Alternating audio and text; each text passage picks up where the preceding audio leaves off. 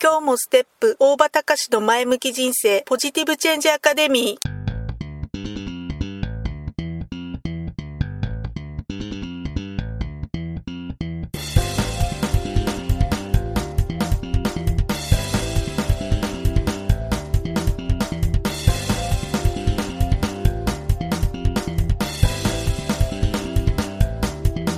今日もステップ。大場隆の前向き人生ポジティブチェンジアカデミーは開業から20年。行政書士として奮闘している大場隆が日々活動している中で感じたことを通して皆様に前向きな変化をお届けする番組です。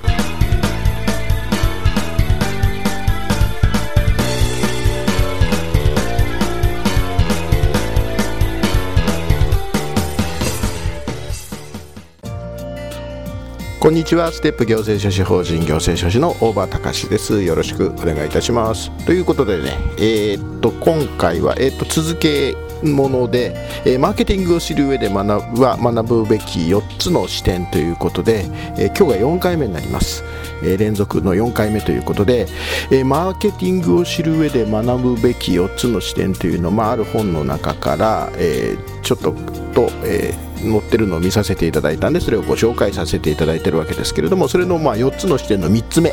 え商品の USP を確立する方法ということで、えお話をさせていただきたいんですけども、え USP っていうのはねユニークセーリングプロポジションというふうに言って、まあ、独自の売りとかねあとは独自の売りの提案というふうにま説明されてますけどもということで、えいわゆるマーケティング用語で、え1940年代にアメリカのコピーライターでありましたロッサー・リーブスさんという方によって提唱された考え方ですね。えっ、とねコピーライターである広告代理店とかやってらっしゃった方だったかな確かねということで、リーブスさんは彼の著書である Reality in Advertising、えー、 Reality in Advertising という、まあ、そういった書物の中で USP の基準ということで次の3つを,、えー、を示しています。1つが、えー、広告は広告は、え、顧客への提案でなければならないということ。えー、単なるね言葉の羅列とか単なる宣伝文句ではなくてこの商品を買うことによって、えー、こういう利益を手にすることができるんですよっていうことをきちんと、えー、伝えないといけませんよっていうふうに言ってます。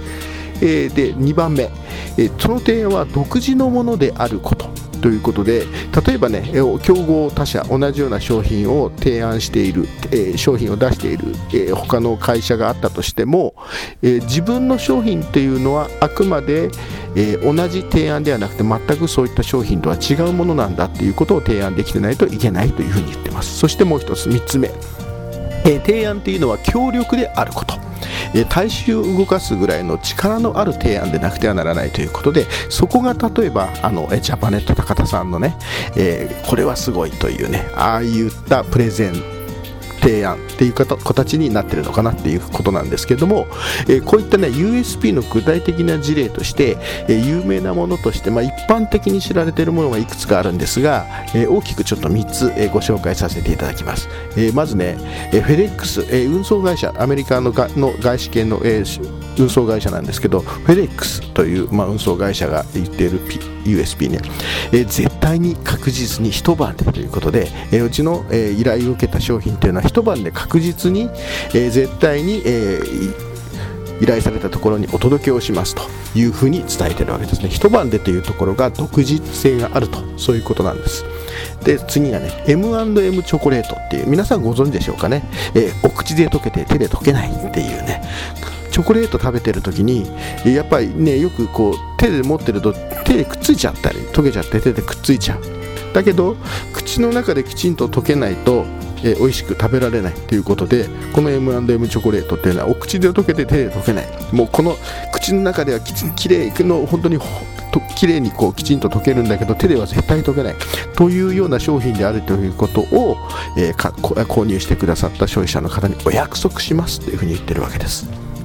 そして3つ目、えー、ドミノピザ、え、ご存知でしょうか？ドミノピザの、え、売り文句っていうのは30分で必ずお届けいたします、えー、30分以内に、え、お届けできなければ、え、代金はいただきませんっていうのがドミノピザさんですよね、え、ピザを注文して食べたい方っていうのはとにかく、え、すぐ食べたい。それもあったかい状態ですぐ食べたいっていうふうに皆さん思っている。そういった、え、要望に私たちは確実にお答えしますっていうのがこのドミノピザさんの、え、売り。USB ということになると思います。まあね、他にはない独自の強みということで、えー、消費者に対して強くアピールをして、えー、認知されている。これが、えー、より、えそその USB っていうことが意味を持つことなんだっていう、まあ、とっても分かりやすい事例なのかなっていうふうに思います。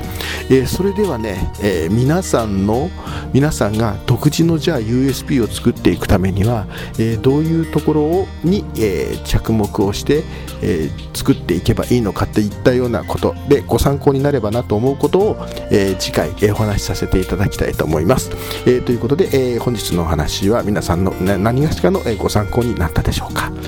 えということで、えご清聴ありがとうございました。また次回まで。さようなら。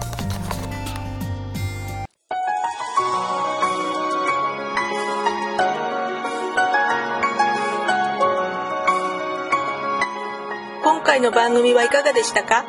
あなたのポジティブチェンジにつなげてもらえると嬉しいです。ポジティブチェンジアカデミーでは皆様のご質問を募集しています。ご質問は info アットマークステップハイフンオフィスドットコムまでメールでお願いします。ではまた次回お会いしましょう。ごきげんよう。さようなら。